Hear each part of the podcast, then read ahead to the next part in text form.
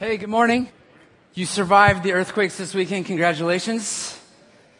I saw the, uh, there's that thing that shows up on Facebook every time we have like a three point something, the, the, the two, two chairs and the, the patio table, and there's one chair on the grass and says, we will rebuild.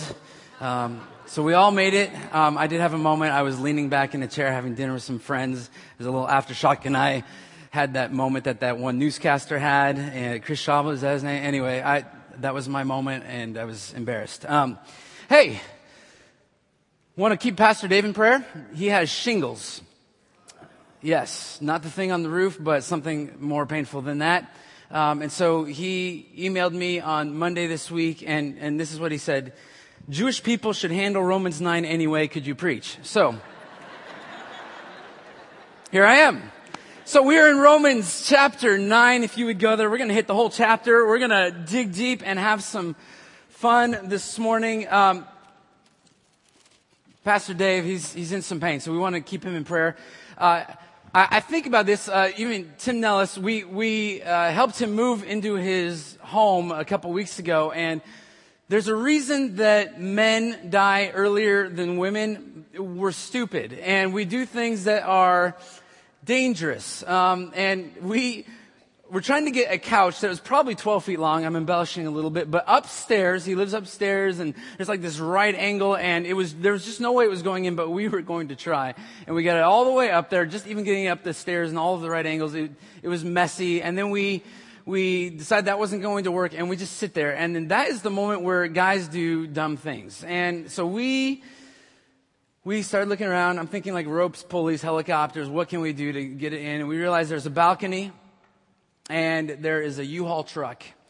And so we get the U-Haul truck and we hoist this thing. I'm not real tall. There's a point where I go and like the five guys taller than me, like, well, you know, and true story. And the, we get the couch on top of the U-Haul. We, we bring the U-Haul truck over to the balcony and we lift it up and over and through the slider and we got it in and it just barely, um, fits. But we, we do things that are not smart that at points could leave us uh, dead in the water. If you can't tell right now, we, we have a nautical theme. This is the first time that Romans 9 and a nautical theme have ever been placed together. But I hope that there's a picture here for you today that you understand that the God that we serve, the God that we're going to talk about today, is a God who saves. Um, a while back, there's a boat called the Titanic, a ship, a cruise ship, a huge ship. You know the story. Um, let me remind you, let's just look at a quick clip of Leonardo DiCaprio's version of what happened. Here it is.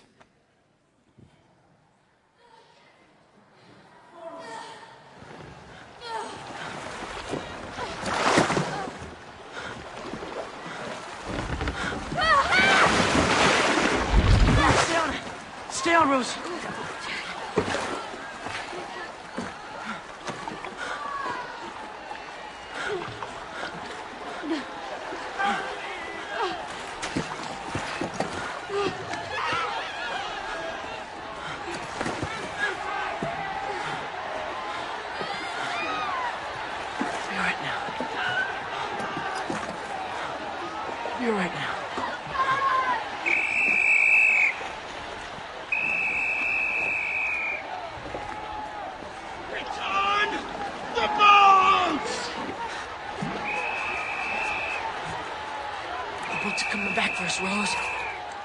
Hold on just a little bit longer.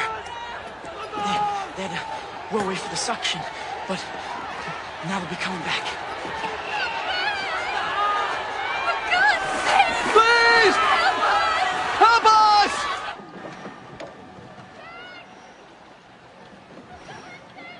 You don't understand. If we go back, they'll swamp the boat. They'll pull us right down, I'm telling you. Knock it off. You're scaring me. Come on, girls. Grab an oar, let's go. Are you out of your mind? We're in the middle of the North Atlantic. Now, do you people want to live or do you want to die?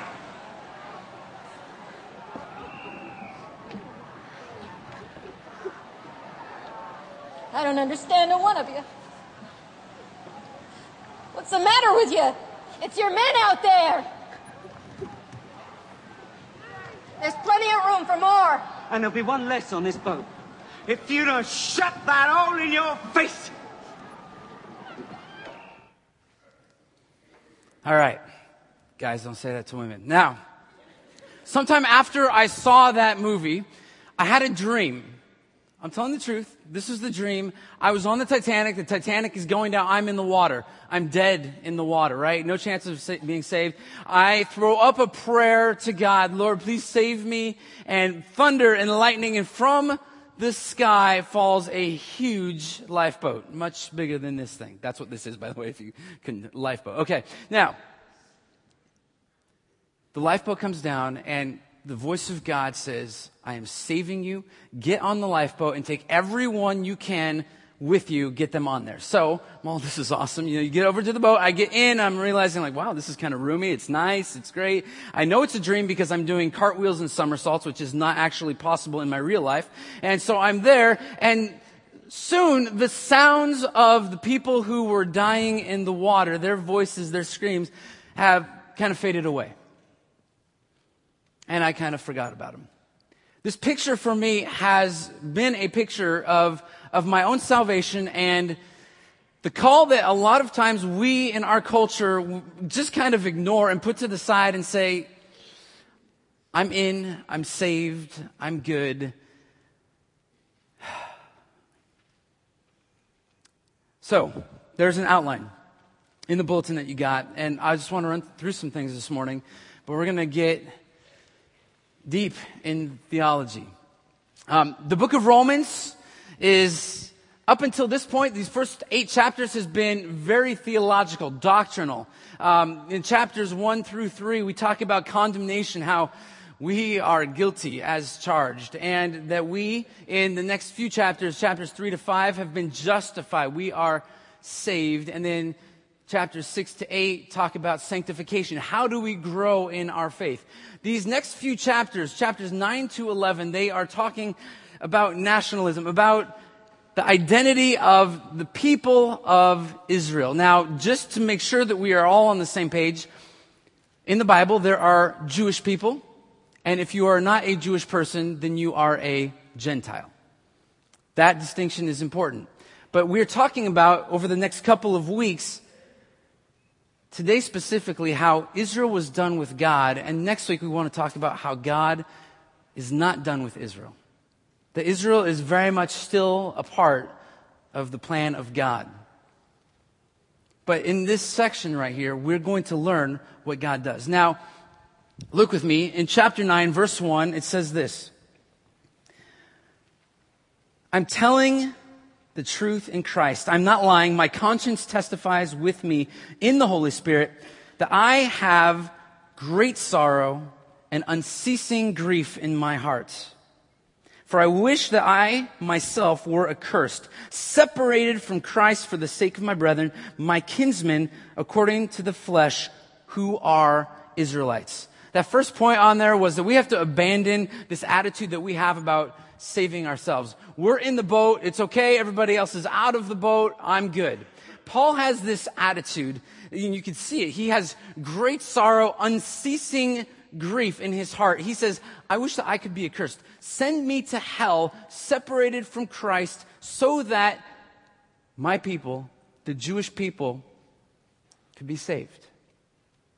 Now, I love people. I'm not sure I would go to those that, that extent, but Paul is passionate about this great sorrow, unceasing grief in my heart. And then he talks about the Jewish people, his people. Verse 4 who are Israelites, to whom belongs. Here are all the beautiful benefits of the Jewish people. Look what comes from them. To whom belongs the adoption as sons, and the glory and the covenants and the giving of the law and the temple service and the promises Whose are the fathers? The patriarchs come from the Jewish people, and from them, whom is the Messiah, Christ, according to the flesh, who is over all, God blessed forever. Amen. The Jewish people have this. They were adopted as God brought them out of Egypt. He said, You are my people. And God's glory, His presence was with them as they went through the wilderness. And He made covenants with them and He gave them the law, the Torah, that they would be able to do what He has asked them to do. And He said, this is how I want you to worship me. And if you do these things, then there's a promise that you will be called the children of God. Even Abraham, Isaac, and Jacob came from the Jewish people. And from them, out of their line, Jesus, the Messiah, the Lord over all. And Paul is saying, My heart is breaking because my people are missing it. Look at everything they have, and they're missing it. See, good genes don't mean a thing when we're treading water. Look at this. Verse 6. It's not as though the word of God has failed, for they are not all Israel who are descended from Israel. Listen to that again. This is big. For they are not all Israel who are descended from Israel, nor are they all children because they are Abraham's descendants. But through Isaac your descendants will be named. Quick family tree. See this? Abraham. He's the father of the Jewish people, right? That's why we sing the song, Father Abraham. We did that a while ago. Anyway. Abraham, married to Sarah, got impatient, right? God said, I'm going to make a nation out of you. Got impatient, had relations with Hagar. Out of that, we have Ishmael, from whom we have the Ishmaelites. That, that right there is what started the Arab Israeli conflict that still exists today. But if you look on the other side, out of this relationship with Abraham and Sarah, Isaac was chosen of God. He married Rebecca, and then Rebecca has twins, Jacob and Esau. Now, look what it says here in the passage. It says, Nor are they all children because they are Abraham's descendants, but through Isaac your descendants will be named. They are not all Israel who descended from Israel. They are not all children because they are Abraham's descendants, but through Isaac your descendants will be named. It's not the children of the flesh who are children of God, but children of the promise that are regarded as descendants. What this means is Isaac was chosen by God out of this relationship between Abraham and Sarah. But if we read further, check this out. But there was also Rebekah. When she conceived twins by one man, our father Isaac, for though the twins were not yet born, still in her tummy, and had not done anything good or bad, they haven't even come out, they couldn't even mess up yet, so that God's purpose according to his choice would stand, not because of works, but because of him who calls. Let's go back. I want you to understand this. Abraham, Sarah, they have Isaac. Isaac has Jacob and Esau, and out of Jacob is Israel, the descendants. Esau, it, it, wasn't that just Abraham and Sarah had this relationship. It wasn't that there was a different mom here for Ishmael, but out of the same woman came two sons, and before they're even born, God has made a choice. In fact, it, it goes through. If you continue to read this, they're not born. The older will, will serve the younger. And just as it is written, Jacob I loved, but Esau I hated. Right there in that section, we have quotes from Genesis and quotes from Malachi. The entire Old Testament canon right there shown in the book of Romans. Book of Romans, this is an Old Testament Bible study. I don't need to pull out all kinds of fun cross references today. They're all here. And so Paul is saying, I want you to pay attention that it had nothing to do with what they did, it has nothing to do with the family they came out of.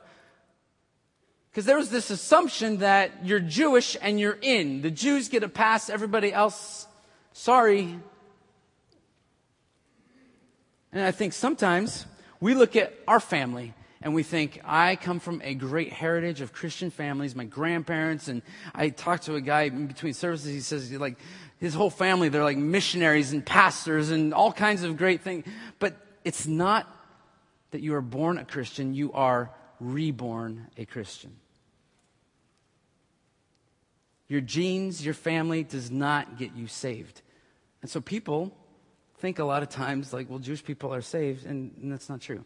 Now we're going to enter into this idea of what is God up to. Now, look at this in, in verse 14. Re-examining the depths of God's mercy and what God is up to in salvation, he says, What shall we say then? There is no injustice with God, is there? May it never be. God forbid. Is God, is God unjust? What shall we say? God's not unjust. May it never be. For he says to Moses, I will have mercy on whom I have mercy, and I will have compassion on whom I have compassion. So, then, it does not depend on the man who wills or the man who runs, but on God who has mercy. See, a sovereign God chooses to have mercy and compassion on those that he wants to. We have to understand this because our culture, our mindset is, yes, God is sovereign, but there is not total sovereignty. We soften the sovereignty of God, that God can't just choose and save, that I have to do something for it. It's not for the man who wills or runs, right? Like I, I, just will myself into, if I want it bad enough or if I run the works that, that I do, I have to somehow earn my way with God, then that's salvation. No. God chooses. And this doesn't sit right with us. We, we have trouble with God having that much sovereignty. And so we soften it sometimes by saying, well, God chooses those who he knew would choose him already. That's, that's not God's sovereignty. This, this whole topic is, has been a problem for the last couple hundred years. See, the Puritans, the guys with the muskets and the dead turkey, they believed that God was sovereign in salvation. Hundreds of years ago. And a couple hundred years ago, a guy named Jacob Arminius, he said, This just doesn't make, how, how can God have all of this power? How can, how can God do everything? So we, we have to have a role in it. That my salvation, I have to step into it. I have to say something. I have to do something so that I can be saved. And so there was a shift a couple hundred years ago from this, this thought of what, what we call Calvinism today to Arminianism. And I, believe that we've even moved into liberalism where it's just on our rationale and we're just going to think our way in. But this is an old conversation. And I want you to see that as you look at a couple of these passages, for me, I'm just going to tell you what it says in here. Now, last week, Dave shared something from Romans 8, and he said this God causes all things to work together for good. This idea of working together is this Greek term synergeo. It's a synergy by God to mix it all together for good, beneficial in all of its effect. That you take the circumstances of your life and, and God can take those things and He can put it together. But I want you to understand that salvation is something different. Salvation is a monergistic act, not a synergistic act. Let's define. Monergism, regeneration, the saving of an individual is the work of God through the Holy Spirit alone. It's all God's. Synergism, the human will cooperates with God's grace in order to be regenerated. Arminianism. I believe that God does it all. I can't get my head around it, but God does it all. God saves. If it's up to me, then I'm changing the word. Now, when we look at the sovereignty of God, Paul is outlining it again, Old Testament, and he starts with Moses, right? He says to Moses, I will have mercy on whom I will have mercy. I will have compassion on whom I have compassion. It doesn't depend on the man who wills or runs, but on God who has mercy. But then he says to Pharaoh, and this is going to make you really upset. You ready? The scripture says to Pharaoh, For this very purpose I raised you up to demonstrate my power in you and that my name might be proclaimed throughout the whole earth. So then, he has mercy on whom he desires, and he hardens whom he desires. Wait, wait. God hardens people's hearts? Can God do that? He's God. God chooses.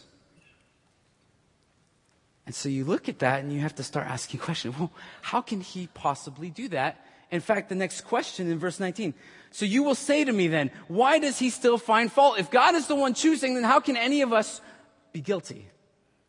For who resists his will? Verse 20. On the contrary, have a seat, buddy, because I'm God and I'm about to talk. Who are you, O man, who answers back to God? The thing molded will not say to the molder, Why did you make me like this? Will it? Or does not the potter have a right over the clay to make from the same lump one vessel for honorable use and another vessel for common use? See, clay doesn't talk. Clay does whatever the potter does with the clay. It doesn't answer back and say, Why did you make me like this? It's clay. It bothers us. We don't like being clay, we want to be the potter. And so, we reduce the sovereignty of God. But he says this What if God, in verse 22, although willing to demonstrate his wrath and to make his power known, endured with much patience vessels of wrath prepared for destruction? And he did so to make known the riches of his glory upon vessels of mercy, which he prepared beforehand for glory. Now, listen. God hardened Pharaoh's heart. He chose Moses and he didn't choose Pharaoh. In Proverbs 16, it says, all things have their purpose, even the wicked for the day of judgment. Now, this is before some of your time. It's before my time. We had a president, Richard Nixon. Watergate scandal, got in a lot of trouble. He got kicked out, no longer president. The next guy who comes in is Gerald Ford. Gerald Ford does something crazy. He pardons him. He grants him clemency. Richard Nixon was not the only guy that was doing things wrong in the Watergate scandal. Gerald Ford, what they would later say, I read an article that was published when all this was going on and said it was an act of mercy. See, we, we get upset and we say, if God is a loving God, then why doesn't He let everybody in? And that's talking about His justice. But that's not the right question. It's how can a holy and just God let anybody sinners into heaven. See, none of us have done anything that should be able to get us in. We should be condemned. It's by His mercy that we are saved. So people write letters and emails, well, not emails at the time, but letters to Gerald Ford. He got a ton of hate mail out of this and parties are splitting and everybody's upset. But it's not about, they're not, uh, they're not telling Gerald Ford, hey, you, how dare you not let everybody off the hook? It's why did you have mercy on that one? Question was asked, if you were God, how populated would heaven be? If you think about it, if you're married, what if a crew of guys comes into your house. They beat you up. They beat your wife up for six hours, end up killing her. These guys get caught. And now they stand guilty. And you have a choice. What if you say, I want to have mercy on this person? People would say, You are a madman. You can't let that person go free. Okay, wait. I'll take that person in. I will adopt them as my own. They will be with me. When I die, all of my inheritance, everything goes to this person. We, we don't say, How come you didn't let everybody off of the hook? We say, You are a madman for letting that one person off. That you showed mercy to the one. But when it comes to God, we have a different set of rules, right? Like, God can't show mercy. God has to, like, let everybody in. That is not how it works. But God chooses who He's going to show mercy to, who He's going to have compassion on. And so it says, he did so to make known.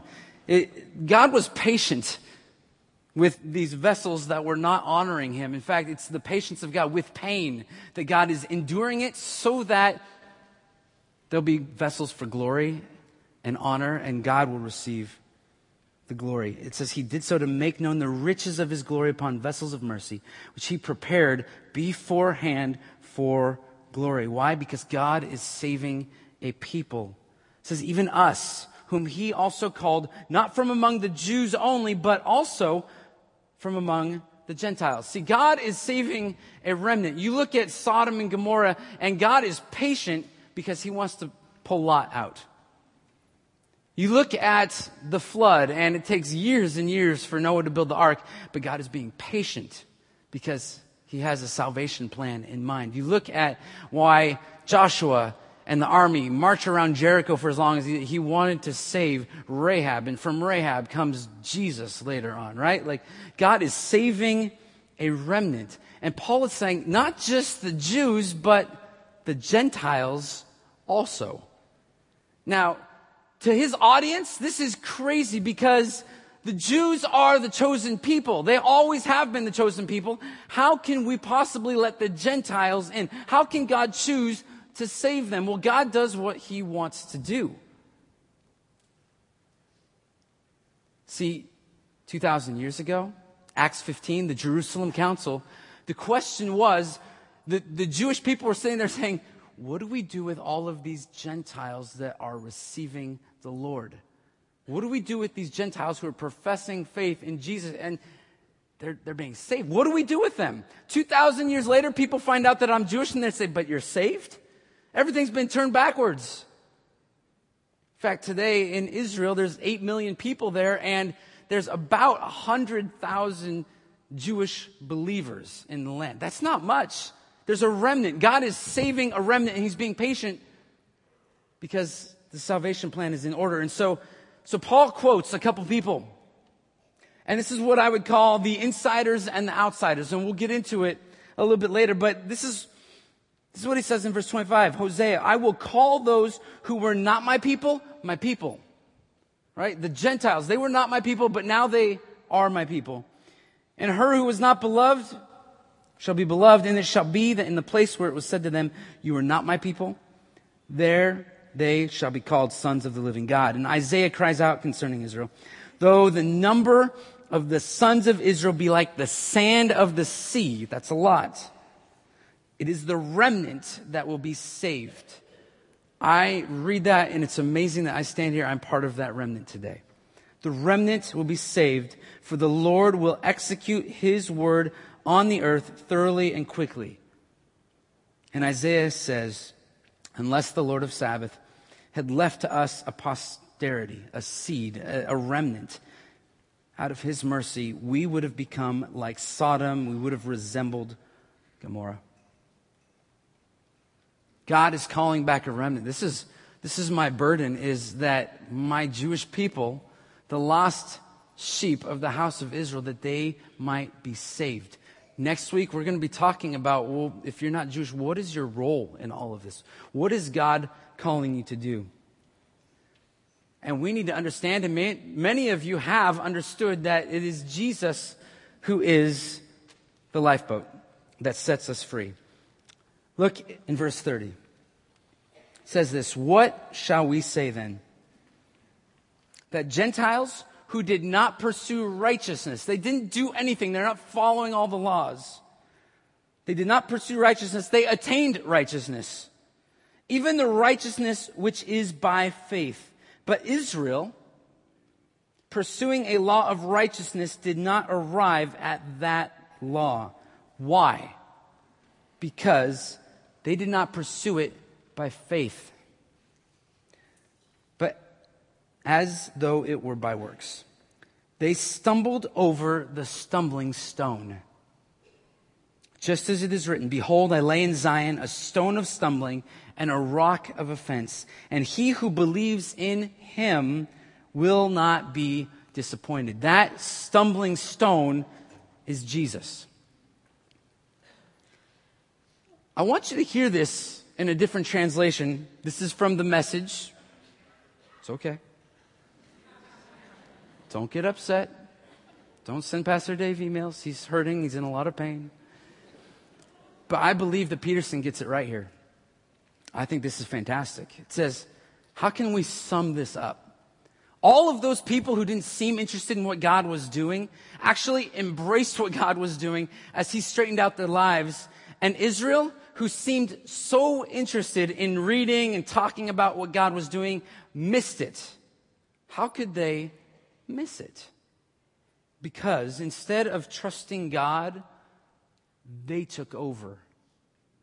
They were absorbed in what they themselves were doing. They were so absorbed in their God projects, following the laws, that they didn't notice God right in front of them, like a huge rock in the middle of the road. And so they stumbled into him and went sprawling. Isaiah, again, gives us this metaphor for pulling this together. Ready? Careful. I've put a huge stone on the road to Mount Zion, a stone you can't get around but the stone is me. If you're looking for me, you'll find me on the way, not in the way. It's poetic. The stone of stumbling, the rock of offense, Jesus Christ, our Savior, when we were dead in the water, we were pulled up. Not because of anything we did, but because of who God is in His mercy and in his justice. See, when we worship sometimes, we don't do it out of a thankful enough heart because we think that we did it. We are, man, I haven't sinned in like two weeks, right? Or two hours. Like we're, we're, we feel really good about ourselves. When you think about it this way, evangelism takes on a whole different flavor because it's not about me trying to get somebody to do something or so that they can be saved, but it's just telling the truth and we're going to let God reveal himself. And we'll talk in the next couple weeks about receiving the Lord and what that looks like. But God is the one. Now, last night I did a Jewish wedding. I had the yarmulke, I had the prayer shawl on, I looked incredibly Jewish. And in the middle of the toast, there's this guy, like a rabbi, who comes out and he steals the show, and they have these bottle dancers. And then I look at Marilee, and it's like, it's awesome to be Jewish, right? Like, but today I'm feeling a little bit of a Jewish fun over, like it was too much Jewish for me last night. And I have a pretty high capacity for too much anyway. Um, but I, I sat there and I watched. There were non-believing Jews there. And we had to be very careful even about how we talk about Jesus. I was talked to beforehand about how we talk about Jesus because, I mean, I could talk about Abraham, Isaac, Jacob, the God of the Old Testament. We can use Hebrew and there's rules and there's all kinds of, we got to do this and step on the glass and right. Like there's all kinds of, but Jesus, that stumbling stone, that rock of offense, be careful with Jesus. And if I put Jesus out there, he's going to be in the way. They're not going to find him on the way. And as I looked at my people just spinning around doing the dancing, totally drunk, and them, not me, um, I, I had this, this pain. It's similar to what, what Paul said in the beginning of chapter 9, but he also says it again in chapter 10.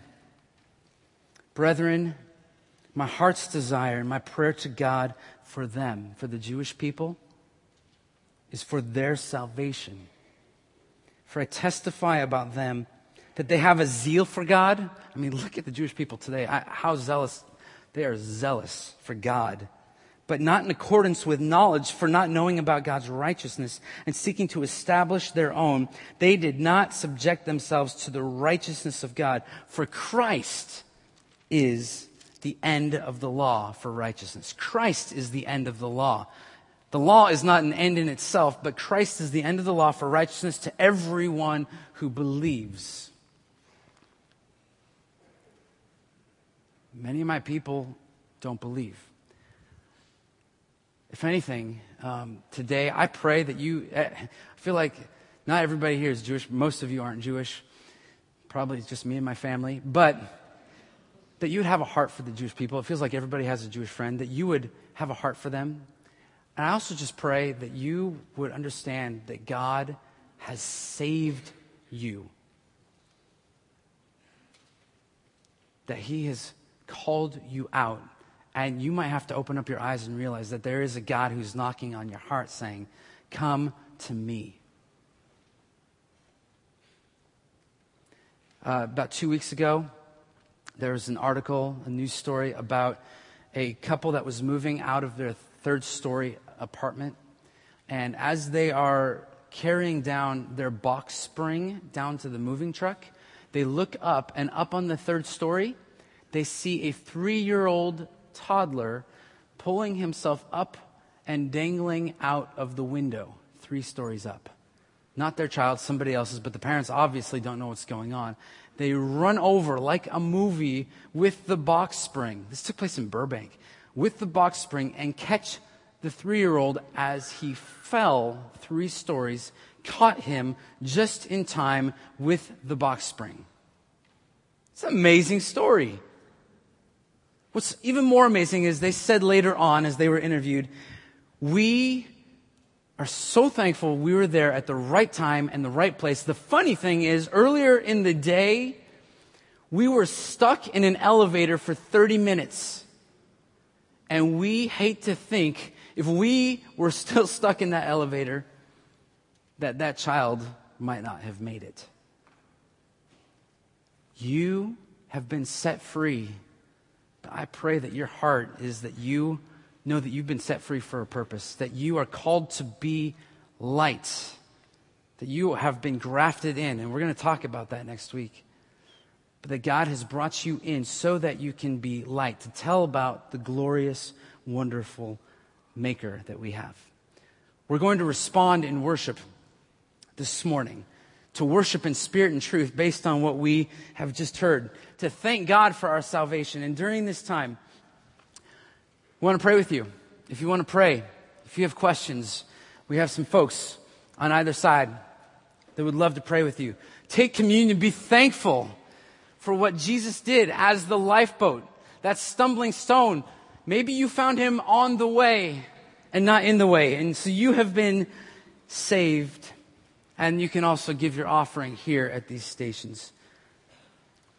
But God alone is the one who rescues, and God alone is the one who saves. So let's pray. Lord God, we are thankful that we have been set free. We are thankful for your great love for us. I know it's so against us in, in, our, in our minds, in our hearts, that we, we don't have all of the control, but that you are a sovereign God, that you have your elect, that you have called out and picked. So, Lord, help us this morning to be faithful. Lord, that we've been saved and we've been saved for a purpose. We were dead in the water and you drew us out. So I pray this morning, God, that we see our salvation differently. That you stepped in when we had no hope. And you loved us.